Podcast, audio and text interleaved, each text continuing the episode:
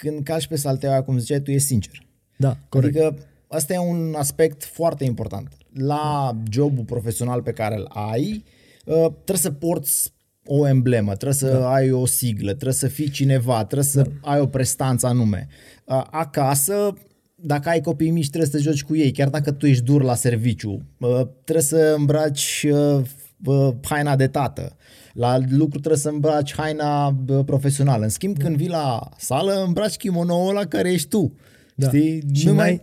N-ai nicio șansă să fii altcineva. Asta exact. e foarte important. N-ai exact. nicio șansă să nu fii sincer. Exact. Dacă încerci, ți-o iei peste nas exact. instant. Exact. Super tare. Bravo, îmi place. Felicitări. Mulțumesc. Mulțumesc mult. Eu încă admir așa. tu nu mă băga seama. Încă, da, încă sunt uh, uimit de ce ai reușit să faci aici. Foarte fain. Felicitări. Să E cumva o pasiune de-a mea care încet, încet uh, a crescut așa. Știi ce îmi place la tine? Că de când te știu eu ai tot evoluat, știi? Și ai trecut de la uh, prin sport cu facultatea, acum ești și cu uh, podcastul, faci și mișcare, ceea ce e un lucru... Adică n-ai lăsat viața asta uh, profesională să te ducă undeva, știi, undeva să te izoleze, știi, gen, bă, gata, am terminat studiile acum, hai, trebuie să fiu serios, trebuie să fac aia, trebuie să fac aia. Faptul că ai mai multe pasiuni și și reușești să le îndeplinești, zice multe despre tine. Mulțumesc mult de tot. Ce un lucru, ceea ce e un lucru fascinant, să știi, eu te admir. Mulțumesc, sincer. mulțumesc. Întotdeauna m-am gândit că uh, mai degrabă nu merg uh, unele fără celelalte. În sensul care atunci când învățam nu concepeam să nu am și sportul făcut în așa fel încât energia să fie acolo unde trebuie și să mă pot concentra cu adevărat, să și mănânc sănătos ca să uh, meargă toate ca și unse și să vin la jujițul da, despre care, care să povestim. Că ești, asta zice că ești foarte organizat și că, uite, mulți, foarte mulți când deja tind să ducă spre chestia asta de profi, de, na, au terminat studiile, încep să profeseze, deja se neglijează, știi? Adică nu mai dau aceeași atenție lucrurilor care i-au cumva i-au sprijinit până au ajuns acolo, știi?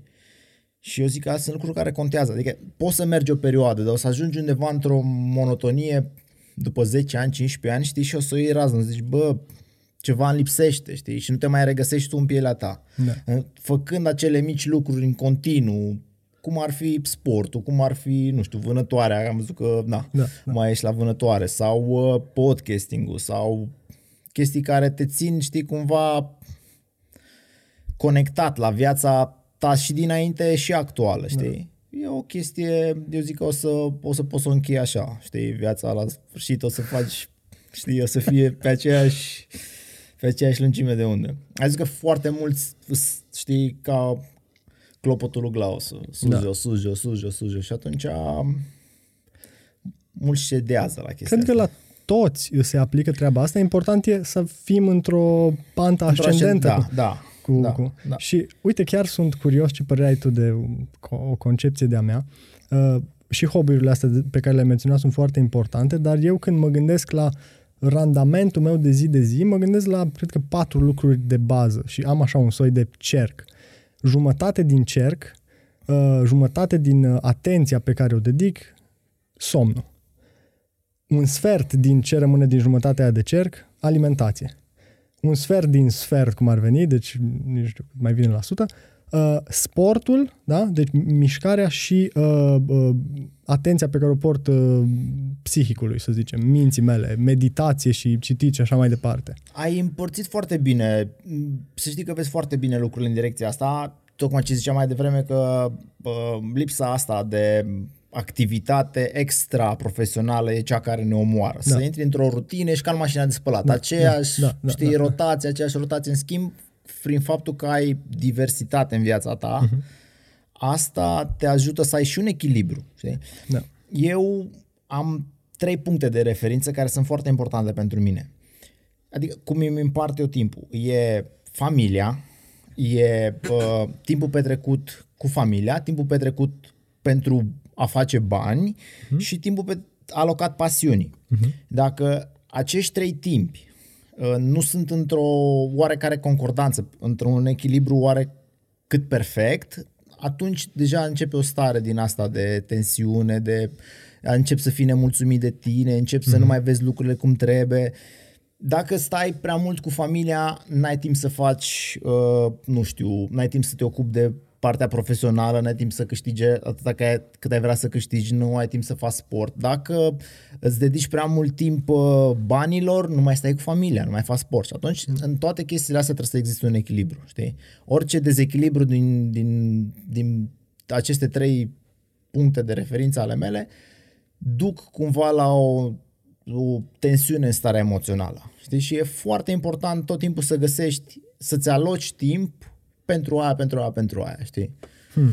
Foarte interesant, mai ales că recent am devenit și eu tată. Felicitări! Și cu atât mai mult, mulțumesc din suflet, cu atât mai mult rezonez cu ce spui, pentru că are, are, are foarte mult sens. Dacă stai să te gândești, degeaba te concentrezi doar pe făcut bani, să zicem, să luăm una da, dintre cele trei. Da, da. Banii aia, până la urmă, va trebui să faci ceva cu ei. Și unde exact. vei face ceva cu ei? În celelalte două arii ale, nu? Da, de care ai povestit. Da, exact. Și una, o chestie ideală uh-huh. pe care spre care și tu tinzi și eu tind și majoritatea oamenilor tind, dar noi doi o și realizăm cumva, e să faci bani din pasiune. Mm. Adică pasiunea nu trebuie să însemne neapărat sportul cum e la mine sau uh, podcasting cum e la tine sau jurnalismul sau uh, da. uh, chestiile pe care le faci extra. Dar uh, făcându-le și, câș- și câștigând ceva bănuți de acolo, știi, ești și mai împăcat. Cum ar veni, domnule, nu mai trebuie să muncesc 10 ore pe zi la jobul meu, da. că pot să muncesc 5 și să mai completez din pasiune uh-huh. niște bani. Și asta e o chestie ideală. Eu o consider o chestie ideală. Și atunci ești cu adevărat fericit. Adică îți petreci timp cu familia, îți petreci timpul că na, să faci bani e o investiție uh-huh. și îți petreci timp făcând ceea ce îți place ție, care nu poate să lipsească din rutina ta zilnică nu o să mai poți să te concentrezi suficient de bine asupra restul, restul, restul, aspect, restul aspectelor pe care intervin în viața ta, știi? De asta, cum am început discuția mai devreme, că faptul că ai rămas același și faptul că acest extra job, uh, partea ta profesională, faptul că ai devenit tătic, uh, nu scot din ecuație ceea ce făceai tu, e o chestie super bună și o să vezi că te va ajuta enorm pe, pe viitor. Noi acum poate nu o simțim, dacă ar fi să se schimbe ceva brusc, poate nu o simțim acum, că suntem tineri, dar să faci 15 ani același lucru, știi, o e pe arătură. Garantat o e pe arătură, știi? Da, da. Nu, nu o să te mai suporte nimeni. Chiar uh, mă gândeam cu Diana, cu soția mea, noi aveam tot felul de idei, de concepții de cum o să ne comportăm în momentul în care o să apară copilul, copilul și așa mai departe. Și ne puneam întrebarea, mai parcă văd că toate scenariile astea pe care noi să le facem vor fi date complet peste cap și nu o să reușim să ne ținem de propriul cuvânt. Dar mă bucur că n-a fost așa, cel puțin în primele două săptămâni de când a apărut, suntem cumva acolo în game plan. Și cred că toți ar trebui să ne ținem cumva de, de planul pe care ni-l setăm, chiar dacă ne mai abatem ușor de la el. Știi? Pe cât, pe cât posibil. Absolut, eu am doi. și da, la mine timpul se împarte și mai, și mai diferit. Da. Dar dacă știi ce ai de făcut da. și cred că asta e, um, e, o, e o chestie foarte importantă, să știi ce ai de făcut. Mm-hmm. Știi? Faptul că a venit un copil și tu conștientizezi uh-huh. treaba asta și îți canalizezi energia în a fi un părinte bun, te ajută foarte mult pentru a nouă ăla, știi, de uh-huh. care te lovești. Acum ce fac? Uh, bun, a făcut asta, ce fac? Cum trebuie să reacționez? Cum să vorbesc cu el? Cum să-l uh, îmbrac? Cum să-l mhm. dezbrac? Cum să-l iau când plânge? Cum să, știi... Da. Sunt da. chestii pe care vin natural, dar trebuie să te aștepți la ele, știi? Dacă zici, bă, o să mă aștept că la un moment dat va fi greu, da. ca părinte vor fi momente când îți va fi greu, dar tu psihic deja te-ai pregătit pentru momentele astea, știi? Domnule, îmi va fi greu la un moment dat. Da, ok, îmi va fi greu și ce? Dar nu mai greu decât atunci când eram în, sub ghilotina lui Liviu, de exemplu. de, da, nu, de acolo foarte, și scapi.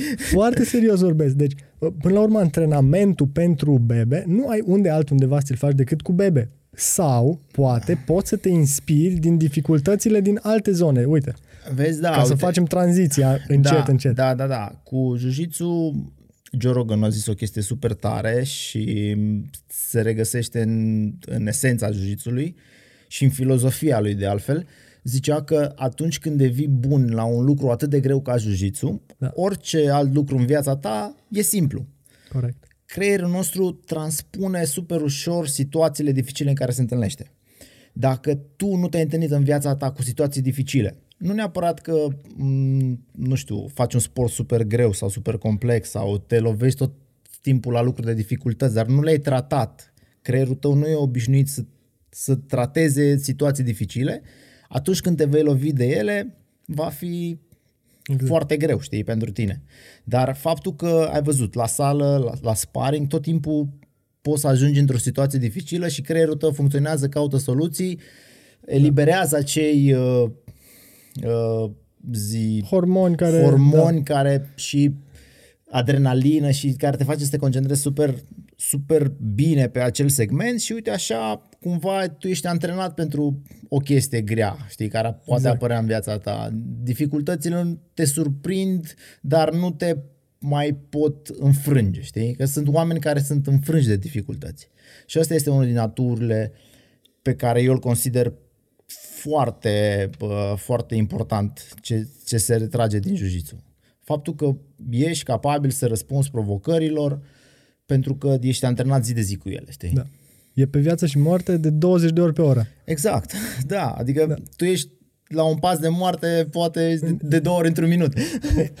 În cel mai serios mod posibil și e, cred că putem să vorbim și despre conexiunea care se creează între partenerii de la sală prin faptul că în momentul în care pui piciorul pe salteaua aia, știi că, mă, dacă ar fi pe bune treaba asta,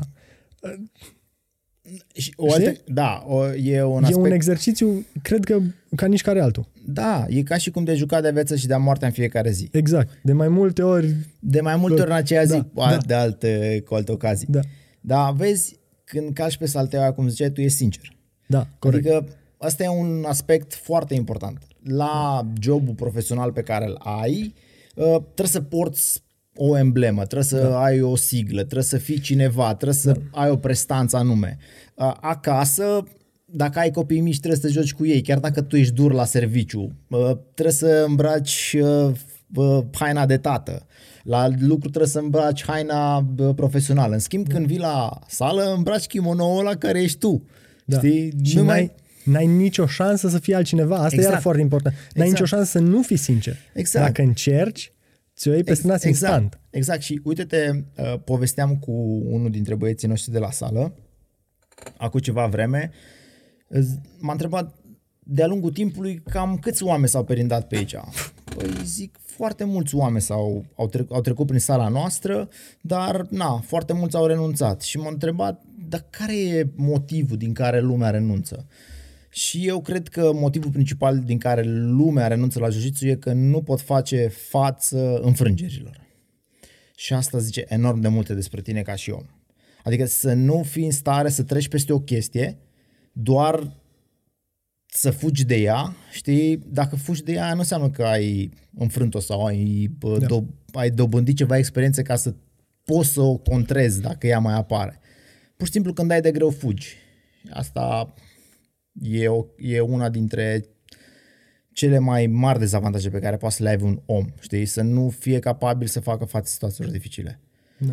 Plus că uh, apreciez dacă cineva vine și zice, domnule, vin la jiu îmi place, e greu, e uh, super solicitant, dar consider că nu e pentru mine. Omul ăla recunoaște că, domnule, nu-mi place, nu se potrivește uh, stilului meu de viață sau, nu știu, caracterului meu sau așa, dar nu cedează luptei. El pur și simplu, e alegerea lui să nu mai vină. Nu o face cumva presat de acele sentimente pe care îl încearcă tot timpul, domnule, am fost într-o situație dificilă, n-am putut să fac față, las că mai bine nu mai duc decât să mă pun în, în dificultate. Am o poveste aici. De asta râdeam, mă abțineam exact, exact pe tema asta. De câte ori, și chiar am un podcast în care sunt cu ochiul vânăt, deci, la jiu ca să ne înțelegem, pentru cei care nu știți, nu e cu pum și picioare în gură, dar e un sport de contact și îți mai scapă vrând nevrând, Exact, lucruri se întâmplă. Exact. Dar de câte ori am venit acasă și m-a văzut Diana, tu ești normal, tu știi că ai mâine instanță și o să mergi așa? Deci sunt multe lucruri care uh, îți spun, îți, su- îți, îți ciripesc în ureche să te lași de treaba asta sau de alte lucruri grele pe care le faci. Cred că e important să ai, nu știu, beginner mindset uh, au Da. japonezii. Da, da, da. Mentalitatea centurii Exact, albe, care exact. tot timpul vrea să învețe să meargă mai departe. Exact, exact. Cum, cum, cum, cum a fost Liviu Centura Albă? Uite. Uh, Cum ai, cum ai descoperit tu sportul ăsta? da, asta e una dintre, Ce- dintre da. poveștile mele preferate. Te rog. Dintre poveștile mele preferate. Făceam tranziția de la box la kickbox. În copilărie am făcut box. Uh, ulterior am trecut la kickbox. Am vrut să învăț și lupta cu picioare. Și acolo era un uh, băiat ce avea undeva la 60 de kilograme. Cristian, îl cheamă Cristian Bordea. El m-a inițiat în, în această artă marțială supremă, că practic Da. da. jiu e arta marțială supremă a momentului. Eram la sală și uh, am tot văzut că aplica tot felul de tehnici din astea, circulatori, articulare, ghilotine, uh, kimura, armbar, câtorva băieți de acolo și n-am prea înțeles eu prea multe, dar din curiozitate am zis, bă, ce, ce faci acolo? Ce îi vedeam că bat, că spanicați, că nu știau ce se întâmplă cu ei și l-am întrebat și mi-a zis, bă, uite, dacă vrei, eu merg mâine de la ora 8, cred că era la antrenament, vin o să vezi despre ce e vorba. Curios din fire și nerăbdător, îți dai seama, pac, mâine a doua zi cu geanta pregătit să mergem acolo. Am plecat de la antrenamentul de kickbox direct la antrenamentul de jiu A fost, nu știu, ca și cum te lovești așa, știi, deschizi o ușă și în fața ta e un mare pe care nu-l înțelegi deloc, știi, dar acel mare simți că te cumva te, te atrage, știi? M-a, nu că m-a bătut, m-a umilit. Adică prin faptul că mi-a demonstrat că forța mea n- și greutatea mea nu contau în lupta cu el. Asta cumva mie îmi dădea circuitele peste cap, știi?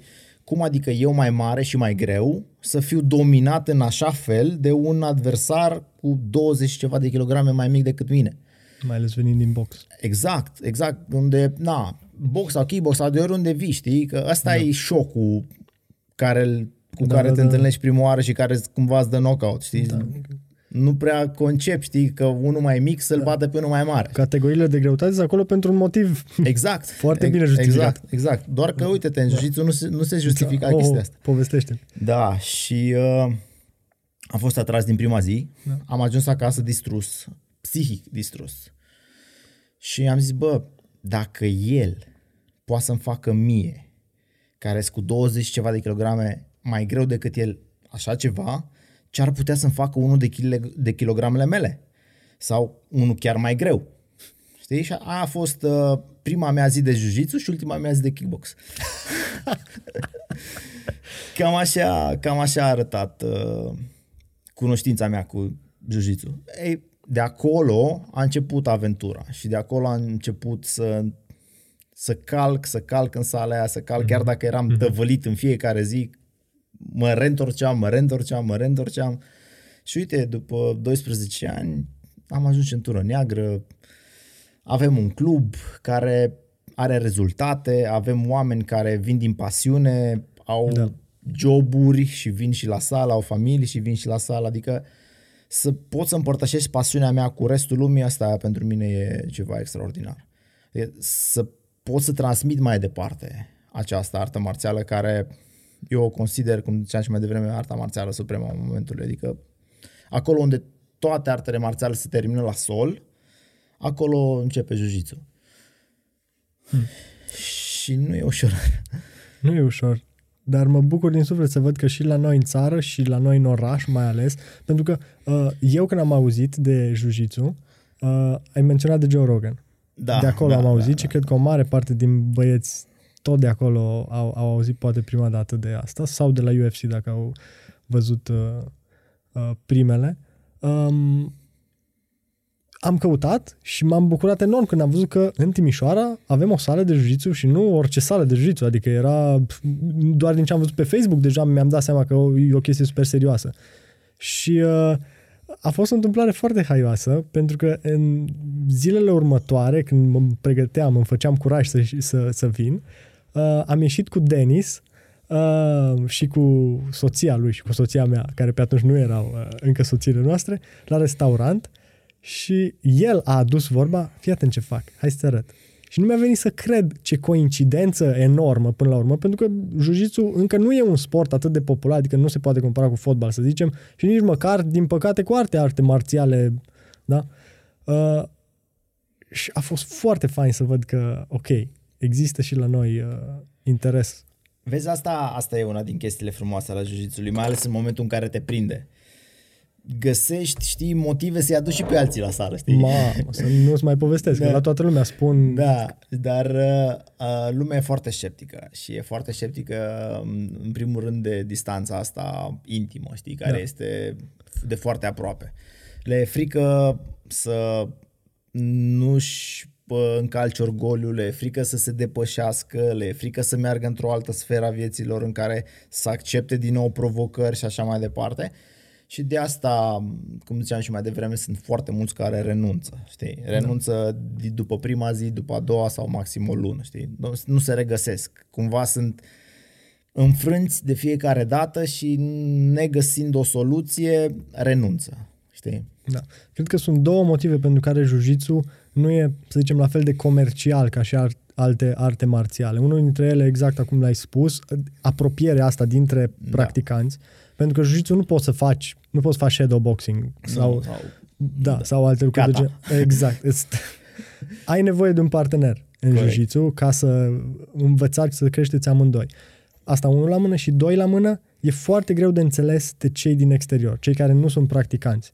E foarte dificil să-ți dai seama ce fac oamenii ăia doi acolo, tortochiați, înnodați unul cu celălalt un foarte mare serviciu, cum ai zis și tu mai devreme ai adus în discuție UFC-ul, l-a făcut, uh, jiu a făcut UFC-ul. Da. Faptul că în uh, UFC 90% din campioni sunt centuri negre în jiu da. și restul toți vin din probabil din cu totul alte, alte arte marțiale, lupte sau box sau uh, kickbox sau kyokushin sau eu știu din ce, din ce are mai vin ei, toți au la bază jiu pentru că fără jiu n-ai cum să, să faci față unei lupte pe bune. Adică și pe stradă, dacă e să te, să te bați cu cineva sau să intri într-un conflict cu cineva, este probabilitatea foarte mare să ajungi la sol. Noi nu suntem construiți să ne trâm pe jos, să luptăm pe jos, noi suntem construiți să mergem pe picioare. De aia evoluția în box și în kickbox e mult mai rapidă. Că, domnule, tot picioarele ți le folosești, te deplasezi stânga-dreapta. În schimb, aici, faptul că ești la sol, faptul că sub tine poate e pământul numai unde să te dai la o parte, ăla e peste tine, ă, sunt momente în care ă, cumva nu percep ceea ce se întâmplă din cauza că tu nu ești construit să acționezi așa. Exact. E foarte simplu să înțelegi că dacă ții un pumn în gură o să te doară. Da. E mult mai greu să explici unui om ce se întâmplă când îi aplici unui partener un triunghi cu picioarele, da, da, o strangulare. Sau, sau um, cum, cum mai sună lumea și mă întreabă, domnule, dar pot folosi uh, uh, jiu pentru autoapărare? Și atunci eu vin cu întrebarea asta. Uh, ce se vindecă mai repede, un ochi vână sau o mână ruptă? Știi, și exact asta e prima reacție a oamenilor. Râd, știi, și după aia își dau și ei seama, da, știi, da. se face conexiune. Păi, domnule, o mână ruptă. Ai văzut? Da, da. Și încă un lucru, apropo de lupta pe stradă și nu uh, incităm la violență sau alte lucruri de genul ăsta, dar gândiți-vă la uh, video ăla cu polițistul care i-a tras una zdravănă individului și toată lumea l-a a aplaudat că bine i-a făcut. Ok, bine i-a făcut, dar omul ăla putea să-și dea cu capul de pământ, să rămână acolo lat și nu știu dacă mai aplauda cineva. Exact, și pe lângă asta, hai să o luăm altfel, că, na, discutând de uh, violențe, gândește ce se întâmplă să-i dai la cineva un pumn și să pleci, iar acel cineva să ia un obiect de pe jos da. sau să scoată un obiect din, nu știu, din geacă, da, un da. cuțit sau o da. sticlă de pe jos și să o da. bagi în tine sau să exact. te lovească cu ea. În schimb, în momentul în care l-ai dus la sol și îi aplici o tehnică articulară sau chiar circulatorie, o ghilotină, exact, pentru exact. o perioadă foarte scurtă de timp, se panichează și când îi dai drumul va fugi, nu va mai veni după tine, știi? Pentru că a trecut prin niște momente care mi-au zis, bă, stai un pic, ăsta nu de joacă. sau îl strangulezi și pentru un moment rămâne inconștient și altfel stau lucrurile când exact. îl ai sub control, exact. l-ai pus exact. la pământ exact. într-un mod care nu-i cauzează un prejudiciu poate permanent. Cu siguranță nu va, o strangulare descodorată nu va cauza un prejudiciu permanent. Exact, exact. Dar îi poate transmite un mesaj, că tocmai corect, asta e... Corect, corect, Tocmai Control. asta se... Da, da. Și pă, faptul că e sub ceea ce se da. așteaptă el, știi? Adică cumva e inferior ție. În momentul când l-ai submis pe cineva, acel cineva clar denotă că e inferior și că mai ales pe stradă unde 99% din oameni nu știu să reacționeze la o strangulare sau la un, un, o tehnică articulară, cumva intră sentimentul ăla de panică și bulversează grav. Uite, despre asta am vrut să mai povestesc cu tine, despre faptul că nici nu trebuie să te găsești într-o situație din asta de, de luptă. Și pur și simplu în viața de zi cu zi, încrederea pe care ți-o dă uh, sportul ăsta, că dacă ar fi să se ajungă la violență, ești stăpân pe tine și ai putea să faci față unei eventuale provocări de genul ăsta, încrederea asta e extraordinar de valoroasă. Și altfel stai pe picioare, altfel porți o conversație, altfel și cred că lucrurile astea cumva se simt. Când știi că, ok, ești în fața mea, poate ești chiar mai mare decât mine, dar fratele meu, habar da. n-ai. Ce te așteaptă. Exact. Ce te așteaptă, corect. Da. Și ai punctat foarte bine. Posezi o armă, că da. până la urmă e arta marțială, e o armă pe Corect. care o porți tot timpul cu tine, adică dacă te dezbracă cineva, tu tot știi să te bați. Nu trebuie da. să ai un pistol, un cuțit sau un par la tine ca să poți să te aperi. Și uh, această armă e super letală. Adică tehnica va bate întotdeauna forța și eu am da. simțit-o pe pielea mea, da, exact da. asta e motivul din care m-am apucat de jiu Și pe lângă asta, încrederea care ți-o oferă e de neînlocuit. Adică nu știu dacă Uh, cineva care nu face sport de contact are aceeași încredere în forțele proprii cum mai tu care te afli într-o strangulare de două ori pe zi, știi? Da, da. Și, ok, ce poate să-mi facă? Să mă strângă de gât? Asta e, m-au mai strâns băieții de 100 de ori poate înainte. Sau uh, să mă trândească de pământ? Ok. Sau să mă lovească? Ok. M-am mai fost lovit. Adică ce exact. poate să-mi facă mai mult decât să-i pot face eu față? Exact. Și când gândești așa, știi, adică ce aș putea să înfrunt ce pericol aș putea să înfrânt ca să nu pot să-i fac față. Și jiu e răspunsul, că ai trecut prin toate peric- area pericolelor naturale care se pot întâmpla într-un conflict. Și e foarte probabil, adică e categoric, că vei ieși din chestia aia fără daune prea mari, pentru că deja știi cum să reacționezi. Da. Cât de repede putem să uh, începem să învățăm pe copiii noștri lucrurile astea? eu am început cu fetița de la 4 ani hmm? și de asta am și lăsat uh, porțile deschise clubului nostru pentru copiii ce au deja 4 ani. Deja de la 4 ani ei văd cumva zona asta naturală, umană și poți să te înțelegi cu ei, știi? Cât de cât poți să-i coordonezi, poți să-i, na, să-i introduci în lumea artelor marțiale. Foarte multe studii, că asta discutam și cu băieții care uh, băieții noștri care se ocupă de, de copii și cu alții din țară, copiii de vârste foarte mici nu-și pot concentra atenția mai mult de 10 minute. N-ai pentru ce să faci ore în șir de antrenament cu ei pe zi. Da. Tu trebuie să-i duci în punctul ăla în care să beneficiezi de la 10 minute pe care ei ți le pot oferi, să poți să-i educi astfel încât atunci când cresc și poți să lucrezi cu ei un timp mai îndelugat, să fie acolo. De asta uh, jiu ajunge să prindă și copiii, și adulții, și pe toată paleta asta de vârstă de la mic la mare, pentru că el poate fi aplicabil și poate fi trainic, adică poți să-l faci, am văzut oameni care îl fac la 80 de ani. Da. Ceea ce este absolut fenomenal. Adică să vezi pe cineva la 80 de ani că își pune kimonou pe el și intră pe saltea și luptă, Mm, eu aș vrea să fiu una din persoanele alea, știi? Ai toate șanse. Da, da, corect. De asta mizez foarte mult pe, pe jiu când vine vorba de copii. Pe educația care le oferă, pe uh, elementele grele prin care trec, prin faptul ce ziceam mai devreme că creierul nostru transpune foarte ușor situațiile dificile prin care trec și automat se adaptează mult mai ușor vieții urbane cu care se, cu care se intersectează și asta e, e un aspect foarte important și face parte din, din educația primordială pe care trebuie să o dăm copiilor noștri.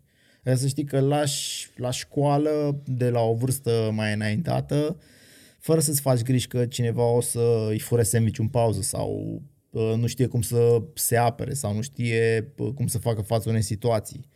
Da, fenomenul ăsta de bullying Da, povestește. fenomen- Care fenomen. până la urmă se naște și dintr-o uh, incertitudine a celui care e uh, agresorul, nu doar a, a persoanei agresate. Cred că cei care sunt, uh, cum să spun, uh, care apreciază cât, cât rău pot să cauzeze unei alte persoane sunt mult mai puțin probabil să și cauzeze uh, răul respectiv. Uite, o chestie super interesantă. Noi asociem bullying-ul cu copiii, Mhm. dar tu gândește-te că același bullying e și la 40 de ani. Adică sunt oameni care sunt agresați, da, chiar și la locul de muncă, Da, de da, colegi, da. de pă, șefi, de eu știu ce, și nu știu cum să reacționeze. Uh, o chestie din asta anti-bullying nu e neapărat violență, adică să, domne, să-i arăte la ăla că nu e așa cum crede el. Nu, e o chestie care se referă foarte mult la tine, la cum faci față situațiilor în care te afli, cum le tratezi și cât de mult le lasă să te afecteze.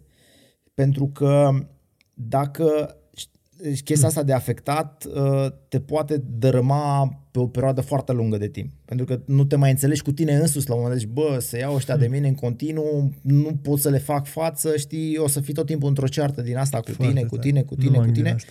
și vei ajunge la depresie și poate și mai rău de atât. Nici nu vreau să zic numărul uh, actelor de violență, ce se întâmplă, hai să vorbim de școli, în școli, da? la nivel global, la nivel european și la nivel de România. Da. Adică sunt cifre care sunt alarmante. Și astea vin tocmai pentru că acei copii nu știu să facă față sau sunt crescuți cu un foarte mult bun simț care nu le permite să zică nimica și acceptă tot ce li se dă. Știi, acceptă, domnule, nu zic nimic, las că e bine așa, nu discută nici cu părinții, nu discută nici cu profesorii, că o să râdă colegii de mine. Asta e un, asp- este un aspect uh, drastic și un aspect m, tragic, ca să vorbim mai pe românește. E da. foarte grav să, să accepti, să accepti, să accepti, să accepti la un moment dat o să fii atât de pă, frustrat și atât de pă, neînțeles încât o să crezi că chiar la ești tu. Știi? Și de acolo m, sunt șanse foarte mari să, să clachezi. De asta uh, noi pe principiul ăsta de bullying pe care vrem să programul ăsta de anti-bullying pe care vrem să-l implementăm acum, mergem pe trei chestii. Evită, dacă e o situație de moment, în trafic, în evito. Cel mai bine, cea mai simplă rezolvare a unui Foarte conflict e să le sănătos. eviți.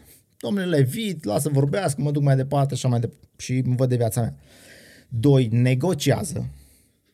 Adică explică eu, mă, domnule, ce ai cu mine? Ți-am făcut ceva? De ce mă hărțuiesc? Sau de ce mă împing? Sau de ce îmi vorbești urât? Sau îmi cer scuze dacă am greșit? Uh, uite, sunt eu vinovat? Uh, na, am avut o zi proastă, te rog, iartă-mă și Încercăm negociezi. așa, așa, așa. Încerci să negociezi. Și trei, acționează. Adică în momentul în care ai ajuns la nivelul 3, da, atunci trebuie să știi ce să faci. Atunci trebuie să știi să acționezi într-o manieră în care să îi fur fața și să fii în avantaj și să poți să preiei controlul situației. Dacă ai trecut de 1 și ai ajuns la 2 și ai trecut de 2 și ai ajuns la 3, clar se ajunge la conflict. Adică acel cineva e pus pe tine astfel încât să intre în conflict uh, agresiv da? Da. și să vrea să, să te agreseze fizic. Și uh, atunci trebuie să știi să acționezi. Le explicam uh, băieților uh, că am început să facem modulul ăsta și tot mai des și la noi la sală. Le explicam că acel element um, care ți-l dă jiu elementul ăla de siguranță și elementul ăla de acțiune, sunt foarte importante pentru siguranța ta. Și trebuie să știi să le transpui într-o manieră în care să te lase pe tine în avantaj. să, să ajungi să controlezi lupta, să ajungi să-i explici omului, vezi, te-am evitat. Am încercat să-ți explic să mă lași în pace. Acum te domin. Renunți sau nu renunți, da. știi? Nu violența e totul. Dar dacă se ajunge la violență, să știi ce ai de făcut. Asta e, un, e o chestie foarte importantă. Și să știi că odată cu asta crește încrederea în sine, da? În general a copiilor care na, se lovesc foarte des de bullying pentru că sunt în tot timpul într-un colectiv foarte mare. Uh, știu cum să se, nu știu, să se muleze unui aspect dificil pentru că știu ce urmează. Domnule, am, sunt la stadiu 1, evit. Sunt la stadiu 2, negociez și deja când se ajunge la stadiu 3 trebuie să acționez. Evitare, negociere și acțiune.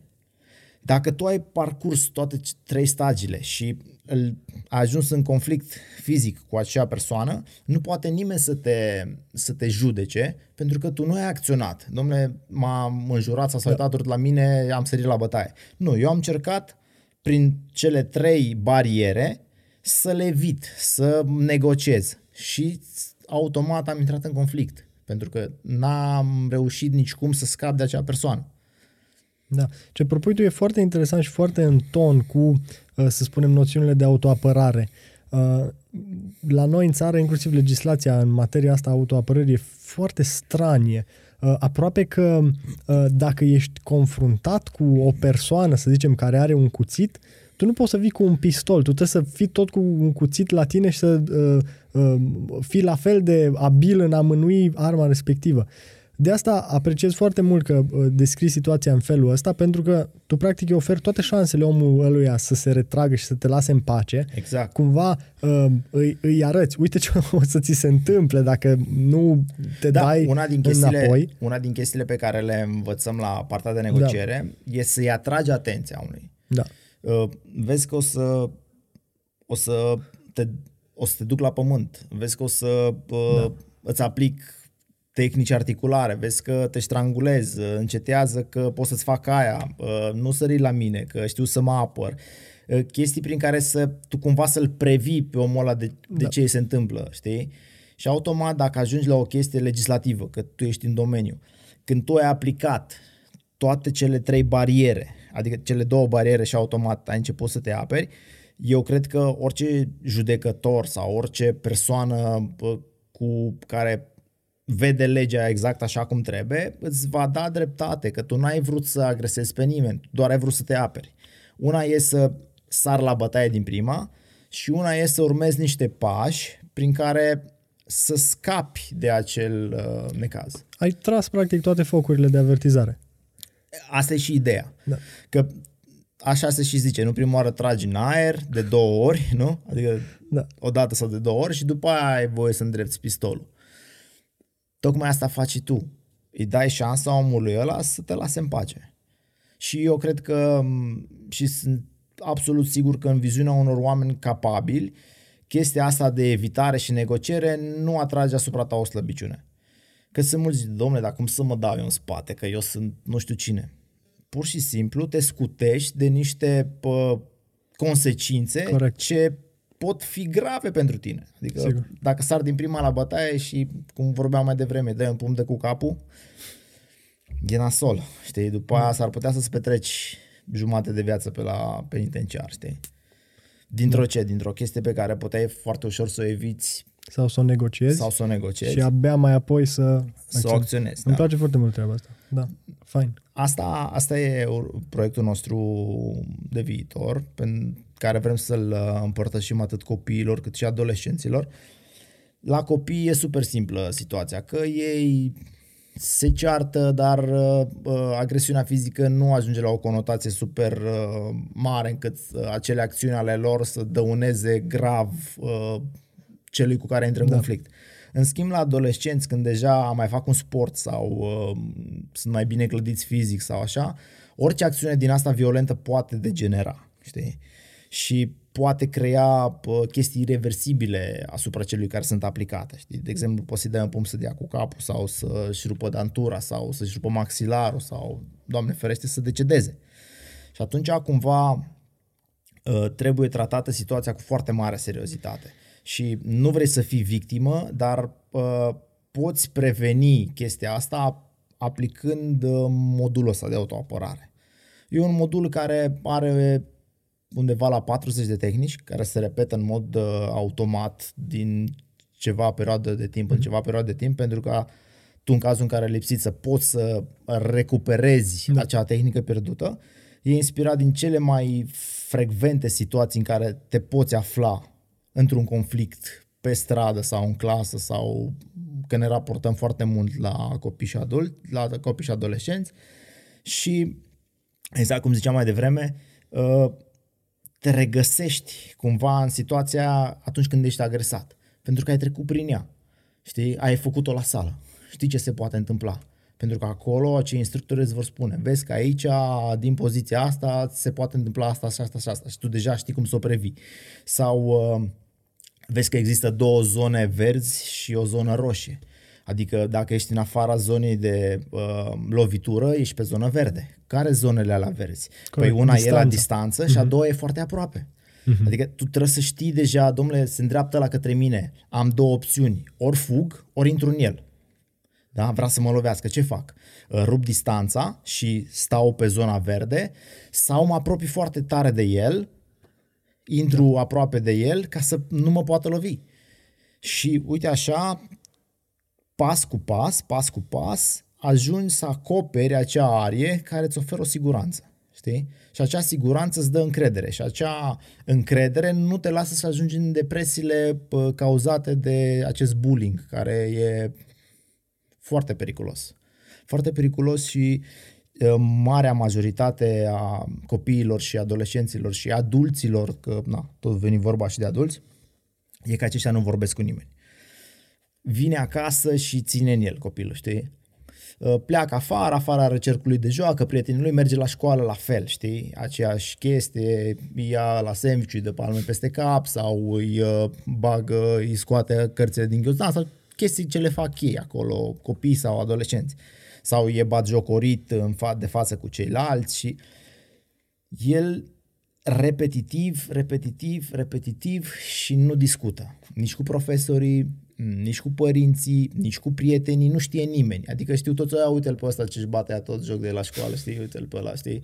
Te arată, îl arată și chestia asta și mai tare adâncește sentimentul ăsta de inferioritate și de depresie. Și automat va trăi toată viața lui cu impresia de inferior, știi? Adică nu va face nimic ca să-și depășească acele condiții. Da, dar uite, pentru că deja sunt foarte mulți uh, copii la jiu o notă de avertizare pentru potențialii bully. Uh, în mediul nostru e un mim, e, e o treabă din asta celebră care se vehiculează. Cum arată tipul ăla care te face varză pe saltea? Da, chiar am pus, care, uh, da, da, da, am pus la story. Da, da, exact. Sunt foarte multe din astea cu nu știu, un tip pe trotinetă, da. ultimul corporatism, nu te-ai gândi în viața ta că de acolo o să-ți vină Cea mai lecție. nasoală strangulară exact, pe care... Exact, exact. Așa că să se gândească de două ori uh, înainte să, să procedeze în modul ăsta absolut oribil cu o altă persoană, pentru că nu știi dacă băiatul ăla e trăinuit de Liviu sau de...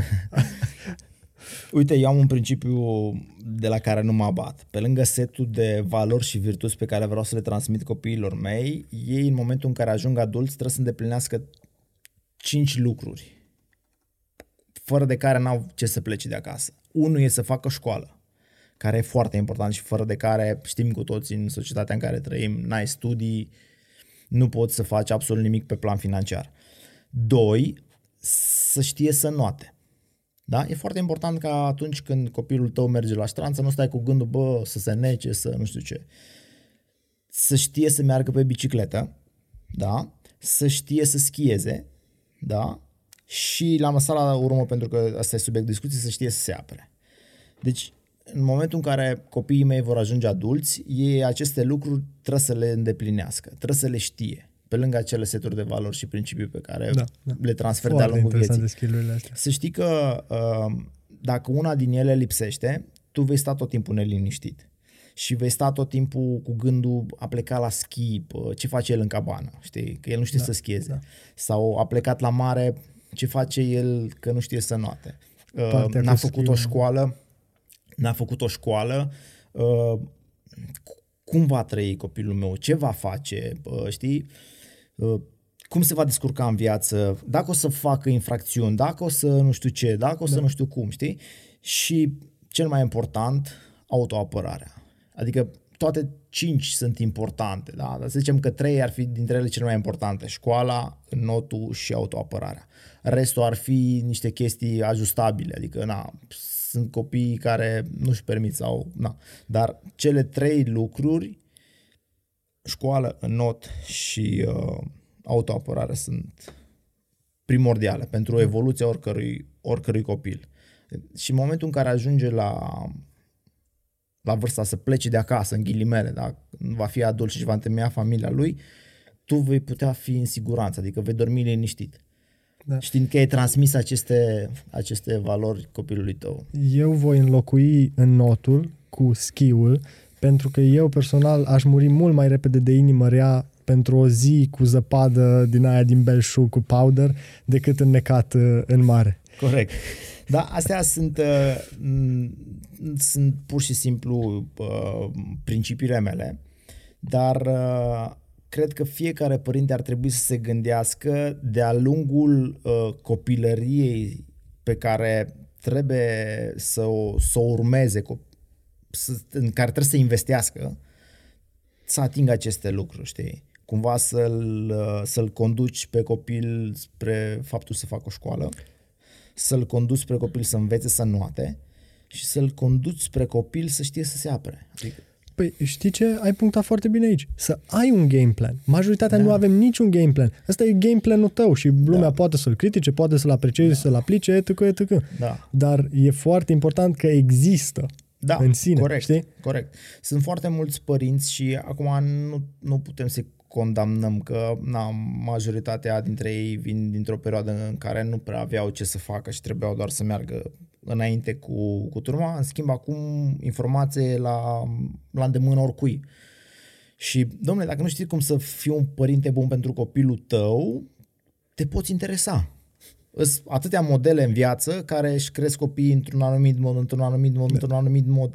Nu trebuie să fim inventatori. Că nu asta e ideea. Sunt inventate tot ce era de exact, inventat exact, da. pe planeta asta. Trebuie să știi să te adaptezi. Adică Corect. Adică ignoranța asta ucide viitorul tău și al copilului tău, știi?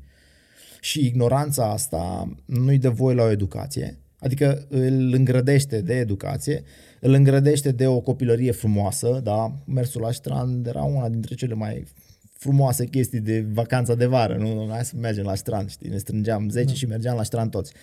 Una să stai pe pătură, știi că nu știi să noți și chestia aia, că știi, domnule, merge la școală. Orice îi se întâmplă știe să se apere. Și aici când vorbim de, că am adus din nou, că asta subiectul principal al da. acestei uh, porțiuni e autoapărarea. Aici neapărat trebuie să știe și cum să reacționeze dacă un adult îl agresează. Știi? Ce să facă?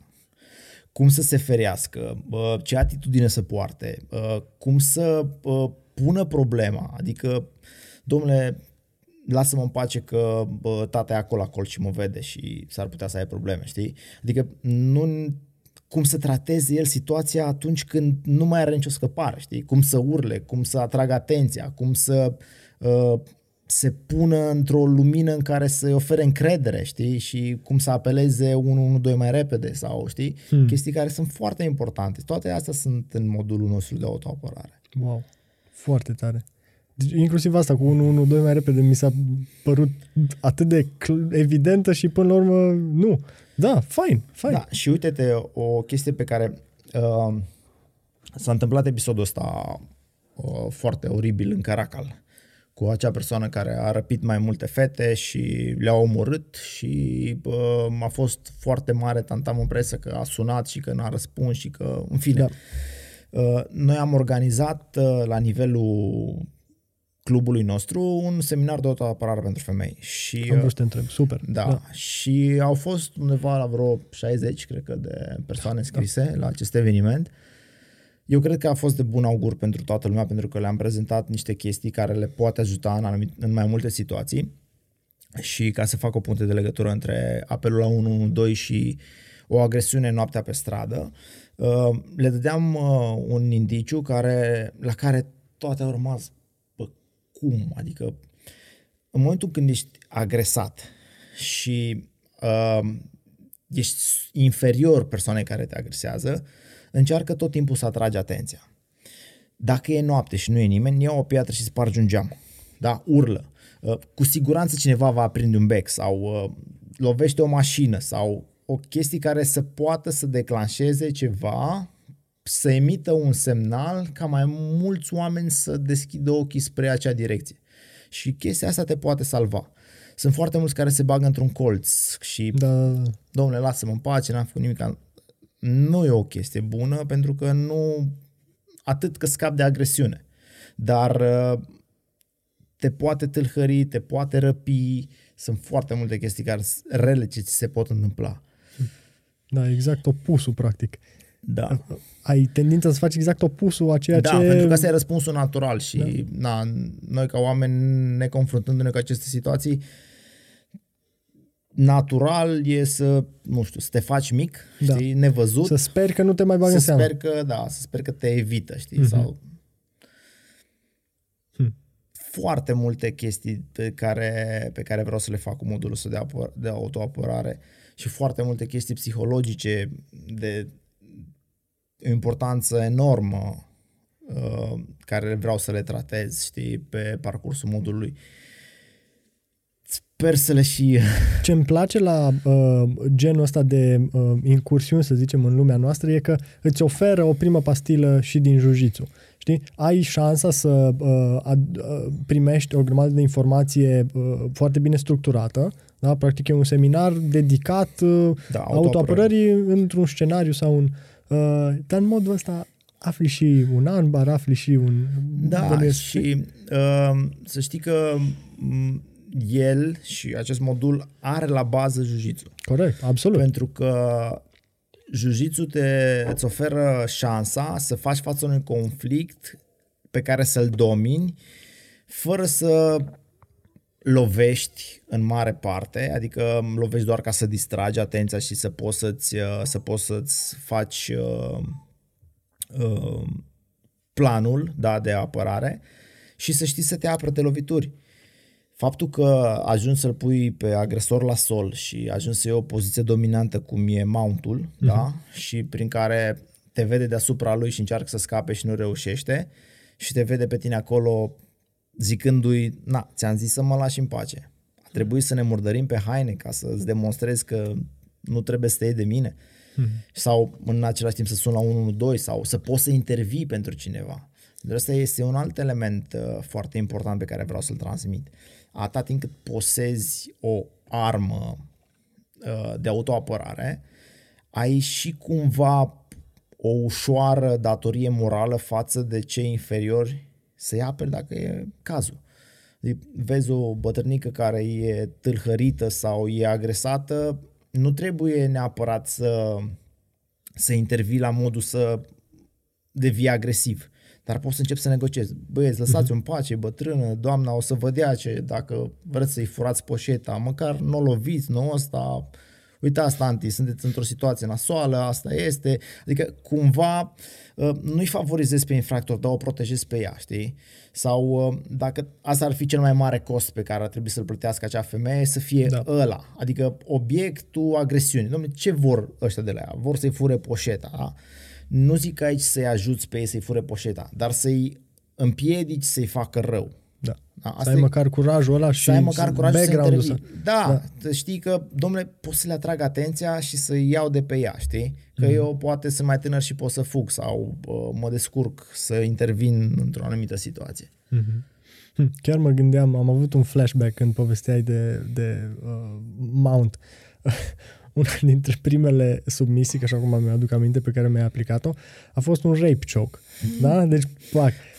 Ca să și descriem pentru cei care nu sunt tocmai familiarizați, practic Liviu stătea peste mine, peste abdomenul meu și mă strângea cu două mâini de gât, de, de gâtul meu. Ei bine, tehnica asta este extraordinar de ușor de apărat, pentru că acolo ești într-o Banală. poziție foarte, da. e o chestie banală. Foarte uh, instabilă, foarte ușor de dat jos și așa mai departe. Dar nu vreau să spun în câte filme am văzut treaba asta și pur și simplu fierbeam acolo. Da, Ai da. o, o, o chestie banală de făcut ca să scapi. Tocmai asta e, tocmai asta e și elementul pe care vreau să-l ating cu, cu modulul de autoapărare. Da. Exact cum zici tu, această strangulare. Ea poate fi foarte ușor uh, apărată dacă știi ce să faci. Corect. Totul e de informație, să ai informația și să fii în postura minim o dată, știi? Ca exact. să poți să transpui experiența petrecută în momentul violenței cu experiența petrecută atunci când ai exersat-o. De asta exact. e absolut vital pentru oameni să știe autoapărare. Dacă am trăit într-o lume ideală, n-ar avea nevoie nimeni de autoapărare. Pentru că ar fi lumea ideală. Nu n-ar agresa nimeni pe nimeni, n-ar tâlhări nimeni pe nimeni, dar m- acea lume nu există. Și atunci noi trebuie să ne adaptăm și trebuie să facem față lumii în care trăim, iar să poseze o, o, o armă cum ar fi autoapărarea e o chestie vitală pentru oameni. Cred că cu cât mai multă lume învață uh, cum să se apere, cu atât sunt mai mici șansele să fim nevoiți să ne autoapărăm. Corect. Pentru că știi că... Corect. de- Corect. Știi că nu știi. Știi că nu știi ce ți se poate Da. întâmpla dacă uh, te îndrepți împotriva cui nu trebuie. Exact, exact. Și am văzut uh, zilele trecute un filmuleț cu un uh, puști foarte slăbuț, da. ce era m, într-o situație destul de nasoală, cu un băiat super uh, bine clădit, probabil cu un an, doi mai mare, era un liceu. Vreau să zic că acest băiat micuț l-a pus la pământ pe acel uh, individ mare și a, l-a lăsat să-și consume toată energia pe care o avea prin faptul să-l dea jos de pe el. Acest băiat a stat scai pe el până acea persoană mare și puternică a obosit și atunci s-a uitat la el așa, așa și e ceva de genul na, vrei să-ți arăt violență? Era o filmare fără sunet, dar da. din uh, uh, mimica corpului, asta se deducea. Se uita la el așa și făcea ceva de genul, bun, și acum ce să-ți fac? Vrei să-ți aplic și eu o violență? Ceva de genul. Deci purta o conversație de la uh, agresat la dominant, știi? Adică el nu mai era în postura celui agresat, era în postura celui dominant. Și asta e o chestie super puternică, știi? Să, adică să, cineva să te vadă o persoană super slabă și să te agreseze și de fapt e- situația să fie inversă. Tu să fii super slab și să fii dominat pe, de acea persoană. Și mă întorc la ce am povestit în continuu. Cât de diferită era imaginea asta dacă era vorba de pum și picioare și sânge și uh, incertitudinea Exact. uh, care le înconjoară. Sigur, în momentul în care se dă drumul la lovituri, daunele sunt mult mai mari decât uh, atunci când uh, ele nu intră în ecuație. Da. Și daunele de ambele părți, că poți să fii persoana agresată și poți să lovești de frică și acea persoană să dea cu capul, da, și să sfârșească tragic și tu să ai de tras uh, ani grei după, sau agresorul să lovească și acea persoană să... Inclusiv um, apărări de lovituri vom face în acest modul de autoapărare, că atunci când primești o lovitură să știi, unul, cum să o aperi, să știi zonele de uh, impact, cele ce îți povesteam mai devreme, Mhm, mm-hmm. cele două zone verzi și zona roșie, și uh, să știi cum să reacționezi dacă ești lovit. Adică ce trebuie să faci, știi? Să nu-ți pierzi cumpătul, să micșorezi distanța, să nu stai în ploaia de lovituri, să te deplasezi, să... chestii foarte importante și super, super simplu de învățat. Adică Foarte tare. E ceva rudimentar dacă vorbim comparativ jiu-jitsu cu autoapărare. E o chestie rudimentară, dar Da, e o păi- chestie super esențială. A- De asta încurajez pe toată lumea să vină, să încerce, să participe, pentru că o să fie um, foarte plăcut surprinsă de uh, cât de s- simplu, cel puțin la început, uh, diferența dintre a nu ști deloc jiu și a ști puțin jiu e enormă. A, că după aia este o mare infinită de lucruri pe care le poți învăța, e cu totul altă discuție. Dar diferența asta de la zero la ceva. Da. E enormă. Știi care e, m, e bă, trecerea cea mai mare? De la după șase luni. Da, corect, Deci, corect, corect. După ce ai ajuns la șase luni de jiu și ai trecut deja prin uh, baza de date a începătorului și ai trecut deja poate prin modulul de autoapărare, Da. deja lucrurile stau altfel. Se vede inclusiv pe starea ta emoțională. Ești mai pozitiv, ești mai înfigăreț, uh, ești mai hotărât, uh, nu te mai dai în spate așa cum te dădeai înainte, adică faci față dificultăților, te implici mai mult, te adresezi oamenilor altfel pentru că ai siguranță. Și siguranța asta vine din interior tot timpul. Deci nu, siguranța nu ți-o dă mediul exterior, niciodată. Siguranța ți-o dă interiorul. Dacă tu ești împăcat cu tine că ești în siguranță, atunci poți trăi liniștit. Dacă tu aștepți din jurul tău siguranță, vei trăi nefericitată viața. Deci vorbele astea pentru perioada pe care o parcurgem sunt inestimabil de valoroase.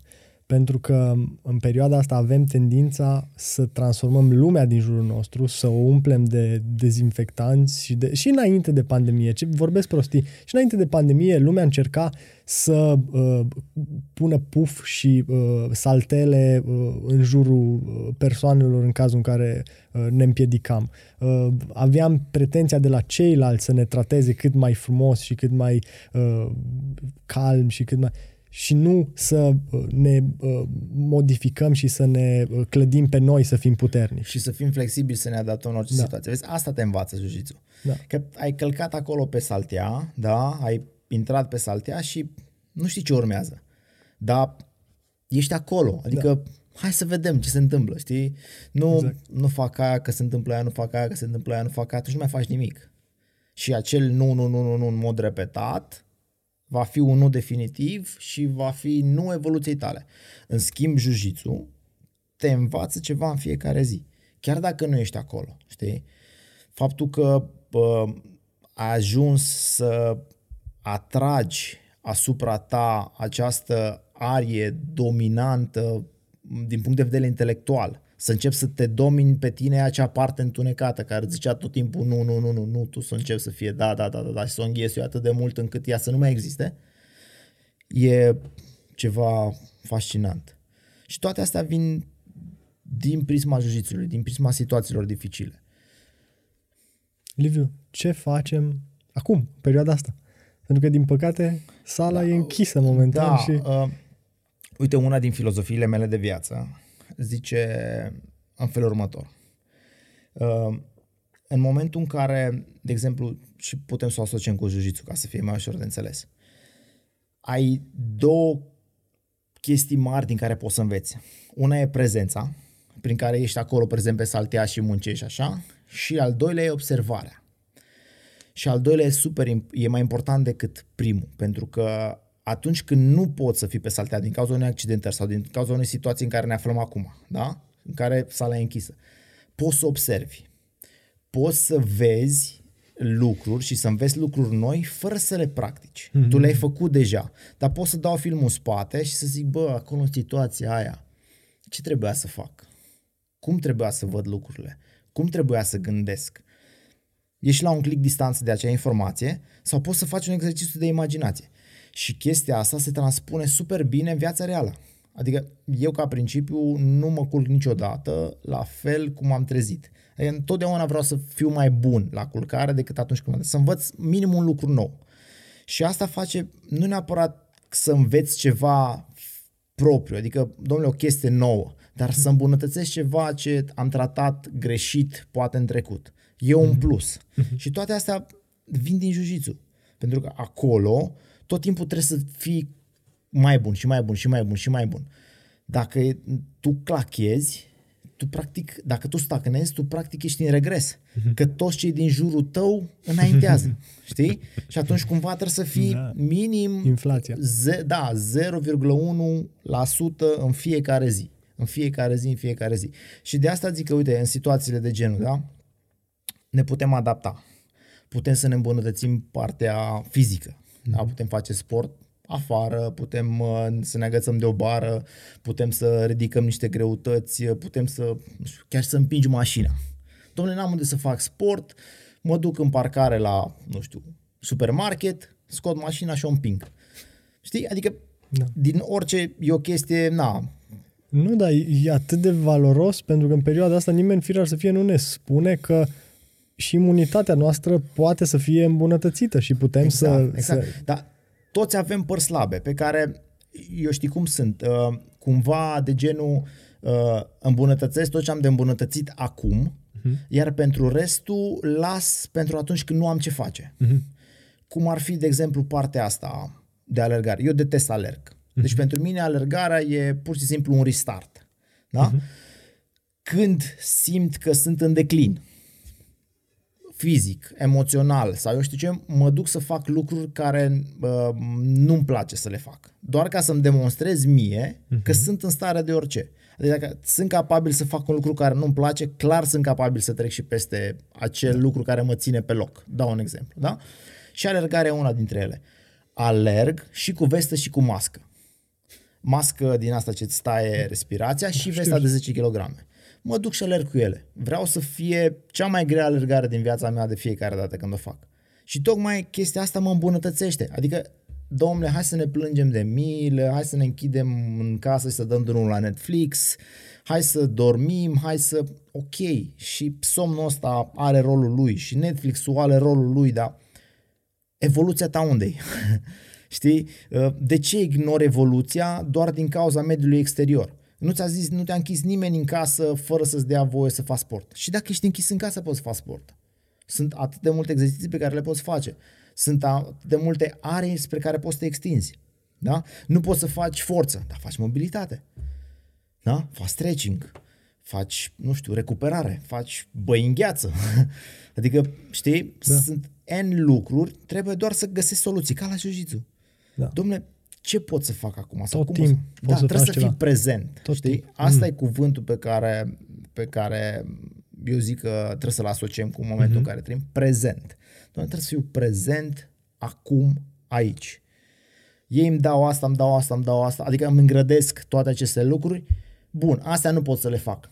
Dar sunt altul milion de lucruri pe care pot să le fac. De ce pentru aceste 4-5 lucruri pe care ei mi le-au îngrădit, eu să neg întreaga mea evoluție? De ce? Nu? Am dreptate sau nu? Foarte corect. Uh, Foarte și corect. mai o chestie. Acum, hai să punem și situația în care noi ne aflăm, ca să Da. discutăm, să dăm lucrurile pe noi. Unul la mână, suntem într-o situație în care n-a mai fost nimeni până acum. Dar nici nimeni din generația noastră n-a trăit un lockdown, da, o situație de urgență. Nu știm cum să-i facem fața. Da? Ok, că nu știm. Ok. Păi, dar putem învăța. Da? Ok. Uh, am închis tot ce ține de sport, restaurante și așa mai departe. Unul la mână și să luăm situația actuală a Timișoarei, da? Uh, toată lumea a ieșit în stradă, pe bună dreptate, dacă e să o luăm așa și cu ghilimele de ligoare, toată lumea a ieșit în stradă pentru acest lockdown. Dar e o lege care zice, domnule, în momentul în care acest număr ajunge acolo, trebuie să închidem XYZ, da? Fapt pe care uh, primarul, domnul Fritz, nu a putut să-l evite. Adică, ok, îl evita, da? Și venea să-l demită din funcție. Da? Venea ordonanță sau venea directivă de la București, domnule, nu respecti și zădărnicești boala, te demitem. Da? De ce nu există o cale de mijloc? De ce nu putem face o chestie prin care să sporim uh, prevenția la modul că, domnule, îți las deschis restaurantul sau sala de sport, da? Dați în, îți uh, adâncesc uh, măsurile de precauție. Trebuie să ai un număr de X care crește gradual, da? Trebuie să ai să faci asta, asta și asta și asta, le-ai îndeplinit, ok, funcționezi. Poți să funcționezi și fără. Dar dacă am venit peste tine, te-am închis. Și uite așa, da, cu o situație de mijloc, tu ai și uh, mediul înconjurător satisfăcut, da? pentru că oamenii își văd de viața lor, uh, cei care au business-uri în domeniu poate să supraviețuiască, că asta e ideea, să supraviețuim, da? să supraviețuim. Și ceilalți, da, tu ți-ai făcut treaba. Domnule, tu da. ca primar ai făcut ce ai considerat tu că se poate să și supraviețuiești din punct de vedere um, al sănătății publice, dar și din punct de vedere economic. Până la urmă, nu o să se gândească nimeni, domnule, de ce așa și nu așa. Pentru că tu i-ai ars, în ghilimele, doar pe cei care n-au respectat dis- dispozițiile legale. Da?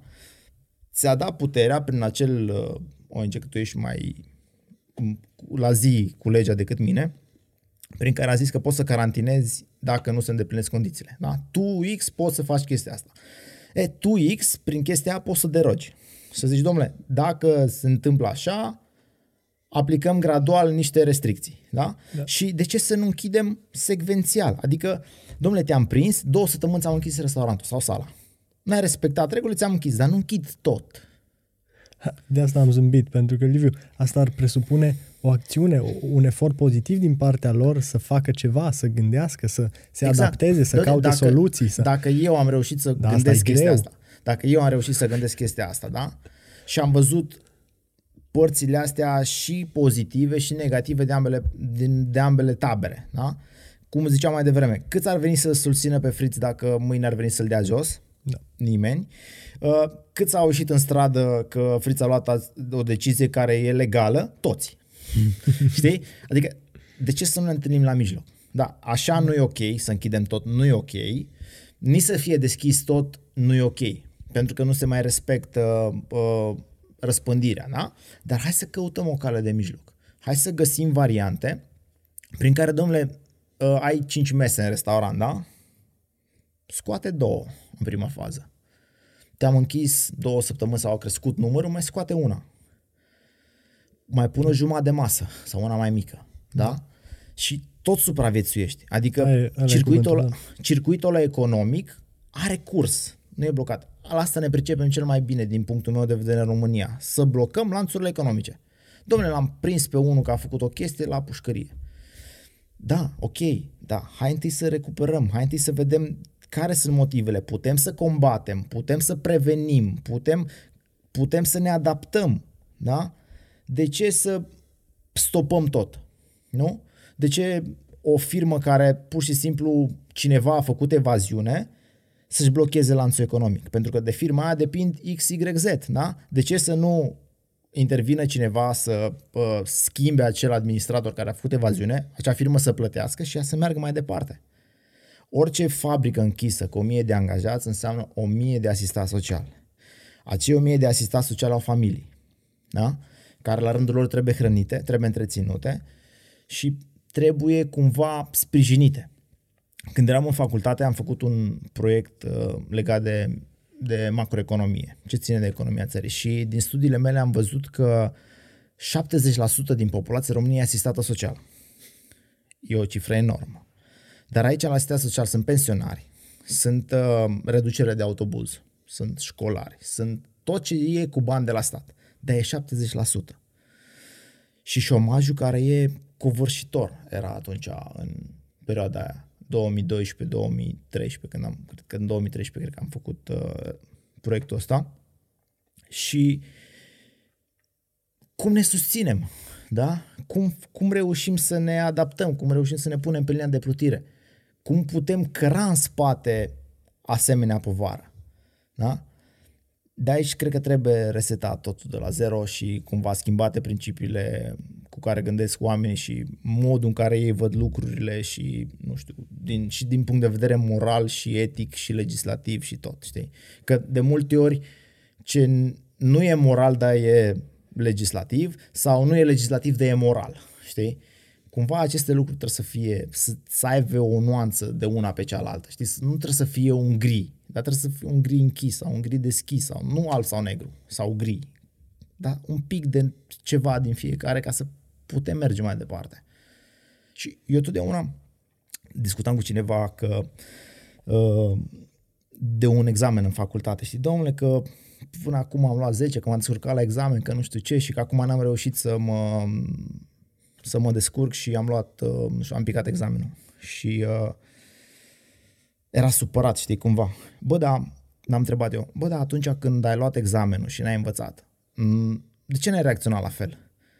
Adică, de ce n-ai fost da. supărat că nu știi da. și că ai luat examenul? De ce trebuie să fii supărat că n-ai luat examenul? De, trebuie să vedem și partea cealaltă a lucrurilor. Exact cum ziceam cu, cu situația actuală de la noi din oraș, da? da. Cu, cu exact. primăria exact. și cu ceilalți care ies în stradă. Dacă s-ar întâmpla invers, acei oameni care au ieșit în stradă ar veni să-l susțină.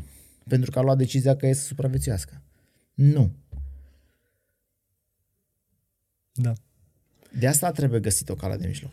De asta trebuie făcute lucrurile cu balans, știi? Nu trebuie să fie o balanță perfectă, dar să fie o balanță care înclină greu sau are și o, a, o mică greutate și pe partea cealaltă, știi? O contra-greutate și pe partea cealaltă. Are foarte mult sens ceea ce spui. Lucru care mă frustrează pe mine sunt uh, aspectele alea mai evidente, mai clare. Uite, de exemplu, poți să mergi la mall, nu? Că poți să mergi Da. la mall acum, Da, da, da. Dar nu pot să vin la sală să-mi văd de sănătatea, uh, de, de propria sănătate. Eu personal mă simt mult mai în siguranță la sală, unde știu că merg să am grijă de sănătatea mea și sunt înconjurat de alți oameni care sunt conștienți de sănătatea lor, cu toate mijloacele de precauție Exact. pe care le putem avea Exact. în, uh, puse în, în, în, în vigoare și acolo, față de mall unde habar n-ai de cine dai, cum dai și cum uh, cine a trecut pe acolo. Evident. Da? Evident. Eu sunt perfect de acord cu tine. Toate lucrurile nu au logică. Și atunci, dacă nu e logică, nu prea e pă, o chestie de, să zic, de, de consens, știi? Adică, nu, de ce au voie acolo și eu n-am voie la sală, știi? Sau de ce au voie la... N-am nicio treabă cu biserica, de ce au voie la biserică, dar n-au voie la școală? Te întreb, nu? Da. Copiii trebuie să facă școală online și facultățile se fac online, dar acei bătrâni care sunt în zona roșie de pericol Da. au voie să facă așa, așa, așa, așa. Dar da. copiii care, unul la mână, sunt copii și prin definiție copii sunt sănătoși pentru că au o vârstă fragedă și organismul lor e puternic, n-au voie să meargă în colectiv, gen la școală, dar acei bătrâni peste 65 de ani care sunt în zona aia periculoasă au voie să facă anumite chestii care îi pun în pericol. Domnule, de ce izolăm pe cei 99% de cei 1%? E De ce exact nu- ce povesteam înainte. În loc Deci- să avem grijă de noi, să fim Exact. puternici, Da. cerem de la toți din jurul nostru să ne apere, să ne protejeze, să Da. ne... Și... Și de ce nu de ce nu Asta mă- obligăm pe mă cei 1% frustrează în să perioada se, să se izoleze? Adică da. tu blochezi tot pentru 1%. Ok, și ea 1% sunt oameni, dar educă-i pe ei, Exact. exact. nu constrânge o majoritate de populație, îi constrângi pentru că a, nu poți să educi pe acei 1%. Domnule, educă-i pe 1%. Învață-i cum să supraviețuiască. învață că se poate trăi și fără să colinde cu autobuzul de dimineață până seara. învață că poate să trăiască și fără să meargă la biserică. învață că poate să iasă afară din casă în perioada asta doar când e neapărat nevoie. Sau învață că poate să se împrietenească cu un vecin să-i ajute. Da. da. Nu, și eu insist cu treaba asta, că mi se pare foarte importantă cu mișcarea. Nu știu dacă ai urmărit ce fac cei de la CrossFit uh, în ultima vreme pe canalul lor, pentru că ei au fost asaltați de oameni care le spuneau că CrossFit-ul e nesigur și că uh, doar anumite categorii ar trebui să facă sportul ăsta și în niciun caz la bătrâni și așa mai departe. Au zis, ok, fii atent cum facem. Vă învățăm exercițiile, cum să le practicați corect și nu vi le arată un atlet de performanță din uh, multitudinea pe care o avem, îi arată niște bătrânei. Și au uh, cum să faci genoflexiuni, cum să faci uh, îndreptări, cum să faci așa mai departe, cu bătrânei de 70-65 de ani și nu cu bara sau cu... Nu, cum să ridici, uh, nu știu, sacul de uh, grăunțe pentru căței, cum să pui uh, sticla, bidonul de apă deasupra capului, cum să te ridici corect de pe scaun. Lucruri de genul ăsta să învățăm și populația noastră bătrână să se miște un pic, mai ales în perioada asta în care e atât de important pentru sănătate. Ce înseamnă a învăța? A educa. La asta sunt Corect. cel mai prost. Da. Noi închidem școlile. Cum să educăm? Dacă noi închidem singurul sistem de educație pe care îl avem, școala, da? cum putem educa altfel? Cum și să uite, îți dau acum o idee ce mi-a venit. Uh, Domnule, hai să le predăm copiilor uh, să educe pe părinți. Hai să învățăm pe copii cum să facă chestiile ce le spuneai tu, să pună apa corect da. deasupra capului, să se ridice corect de pe scaun, să meargă acasă și să zică, uite tati ce am învățat, uite bunii ce am învățat, uite nu-i bine cum te ridici, dar trebuie să te ridici așa. Și automat ai N bunici cu informația la zi, pentru că ea vine de la nepoții lor, da? cu care trăiesc sau Corect. pe care vizitează des sau frecvent sau așa, da? De ce nu poate fi educația și inversă? De ce doar bunicii trebuie să-și educe copiii? De ce nu pot și copiii să-și educe bunicii? Da? Inclusiv cu tehnologia. Bunul, nu ne mai vedem atât de des cum ne vedeam la fiecare sfârșit de săptămână. Uite, o să ne vedem uh, mai rar fizic, dar ne vedem online în fiecare zi. Învață-l să folosească telefonul ăla, învață-l să comunice și stai și tu mai în siguranță. Da? Adică tu stai pentru el în siguranță. Uite, apropo de asta cu videoconferința, eu cred și am susținut de când a început toată nebunia că ce s-a întâmplat acum pentru învățământul românesc, pentru învățământ în general, bine, eu vorbeam mai ales de învățământul universitar cu colegii, e cel mai rău lucru care s-a întâmplat vreodată și care probabil se poate întâmpla și nu știu cum se va reveni. Dar, dar, avem partea asta de video școală pe care o facem varză pe care o aplicăm într-un mod extrem de neproductiv. Uh, încercăm să transpunem în digital uh, fostele obiceiuri, fostele practici, da? anteriorul mod de a, uh, cum să spun, de a livra educație. Și treaba asta nu se transpune foarte bine în virtual. Cred că, nu, nu știu dacă copiii tăi uh, ce, ce vârstă au, fac... Da, fa- da, fa- uh, fetița aia face școală online. Fetița face școală online. Deci cred că ai experiență în da. treaba asta. Eu și am o experiență să... plăcută cu școala online. Da? Bine, ea vine și dintr-o școală cu învățământ alternativ la Waldorf. Am se înțeles. face învățământ de foarte mare, de foarte înaltă calitate și de asta am și optat pentru școala asta. Uh-huh. Dar... Uh, și vreau să menționez că uh, profesorii sunt super, super, uh-huh. super uh-huh. bine puși la punct. Uh, în schimb, ceilalți uh, profesori și oameni care se confruntă cu chestia online sunt mulți dintre ei care nu știu să folosească telefonul la adevărata lui capacitate, care e un bun personal de uz zilnic. Da. Adică nu știu să dea drumul la o cameră, să pornească un video call, să, da? Astea sunt lucruri super esențiale. De acolo ar trebui plecată cu educația. De ăla e momentul din care, domne, de aici trebuie să facem asta, știi? Și așa, pas cu pas, că totul ține de cât de mult vrei, nu? Hai să luăm un exemplu simplu. Un copil primește un calculator. Nu știe ce e ăla, nu știe, a, vede un buton, apasă pe el. Intră, la un moment dat îl strică, introduce ceva greșit acolo și se blochează. Vine pe cineva, cheamă pe cineva care se pricepe, îl reface. După aia apasă pe buton și știe că nu mai face chestiile alea, dar face asta și ajunge ușor, ușor să utilizeze acel calculator la adevărata lui valoare. Dar totul e să vrei. Exact același lucru pot face și adulții. Noi ne cumva ne culcăm pe de las că nu trebuie mie, las că nu. De ce să nu fii în ton? De ce să nu continui să înveți toată viața? De ce să nu evoluezi? De ce să nu fii în ton cu noile schimbări? Adică adaptarea e a opta minune a lumii. Dacă tu nu ești în stare să te adaptezi, nu ești în stare să trăiești. Uite-te la vremurile la care, în care ne aflăm acum. Nu ne putem adapta că nu facem sport. Păi ne putem adapta, dar trebuie un pic să spui creierul la contribuție. Sau trebuie un pic să întrebi în stânga, în dreapta, sau trebuie să dai un search pe Google, sau știi? Hmm. Cred că sunt aceleași mecanisme care ne împiedică să facem lucrurile astea, exact cele despre care povesteam, că te îndepărtează de jiu Exact. Exact alea care îți spun, ok, nu mai vin că mi-au bătaie, nu mai vin exact. că nu e de mine, nu mai vin că... Exact, și asta Știi? zice foarte mult.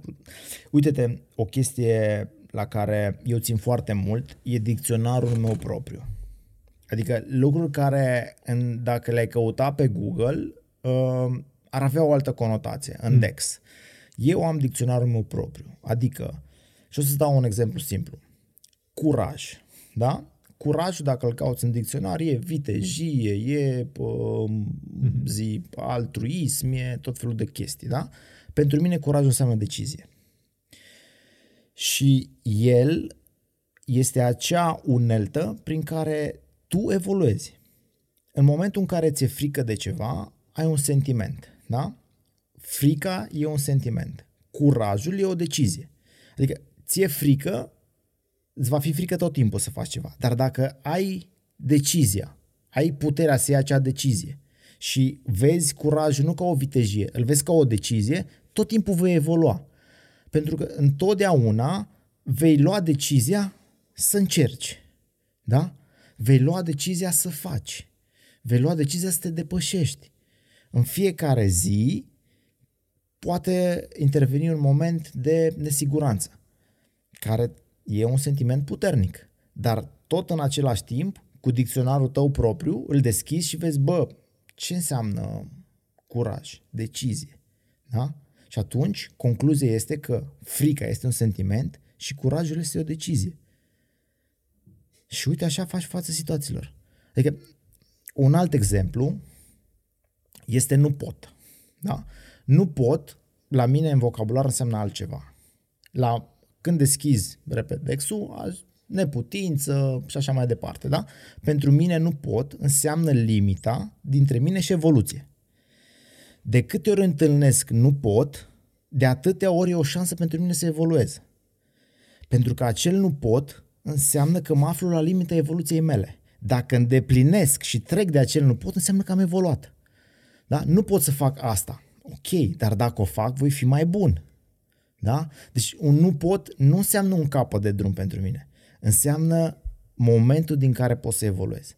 Și toate astea sunt că o să sune cumva marketing. Toate astea le-am învățat din jiu Toate conceptele și principiile sănătoase pe care le utilizez astăzi, la baza lor e jiu Pentru că acolo te confrunți cel mai des cu ele. Da, sportul, sportul în general, ca să nu fie marketing doar pentru jiu dar jiu în sine are mult mai multe momente din, de, de genul acesta. Da. Din sport putem să învățăm o grămadă dintre lecțiile astea și, repet, jiu e poate cel mai potrivit pentru ele. Corect. Da. Eu am, am uh, 26 de ani de sport. Am trecut prin toate... Câți am eu de viață, mulțumesc. Mulți înainte. da. Uh, am trecut prin foarte multe uh, discipline sportive. De la cele cu balon, la cele cu mănuși și așa mai departe. Dar uh, în momentul în care am descoperit jiu mi-am dat seama că e, e exact ceea ce îmi doresc să fac pentru tot restul vieții. Știi? E acea completare care mă ajută să evoluez și îmi ține mintea conectată la realitate. Pentru că transpui realitatea cu care te confrunți pe saltea cu realitatea în care trăiești. Domnule, da, afară e un pericol. Da, poți să dai de situații nasoale. Nu dacă închizi ochii și te culci mai devreme, nu înseamnă că ai evitat problemele apărute în viața ta. Nu, trebuie să pășești și să dai pieptul cu ele. Să iei decizia să le înfrunți. Da? Cu frică trăim toți. Da? Și frica e un element esențial al vieții noastre. Adică dacă nu ar fi frică de nimic, poate nici n-am îndrăznit atâta să facem, știi? Deși pare un paradox, dar să știi că dacă nu ți-e frică, nu înseamnă că trebuie să încalci ceva. E, în schimb, în momentul în care iei decizia să-ți înfrunți frica, ceea ce e o chestie naturală, atunci vorbești despre evoluție. Și vorbești despre un pas înainte. Nu.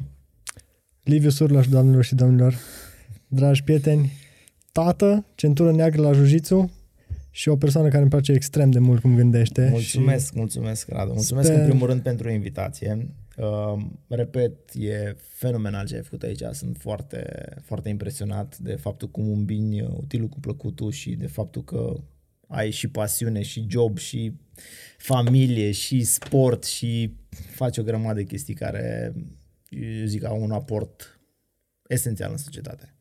Îți mulțumesc din suflet. Chiar apreciez și sunt convins că o să ne vedem cât de curând din nou în fața sper, microfonelor. Sper, sper să ne vedem. M-am simțit foarte bine aici și mi-ar face plăcere să vin de ori de câte ori nevoie.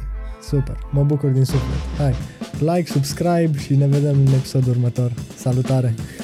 Salut, salut!